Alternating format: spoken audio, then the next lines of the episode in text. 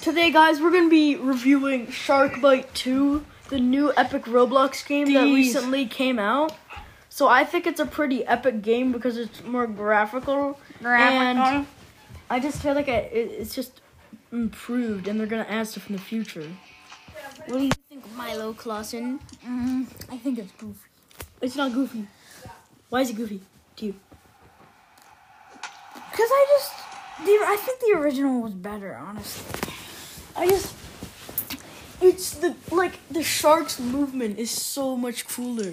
I know, but I can't even move on. You can't. I can't. Like it's hard to move. That's just because. boats are the boats are worse. Like Oh, that sounds like a skill issue to me.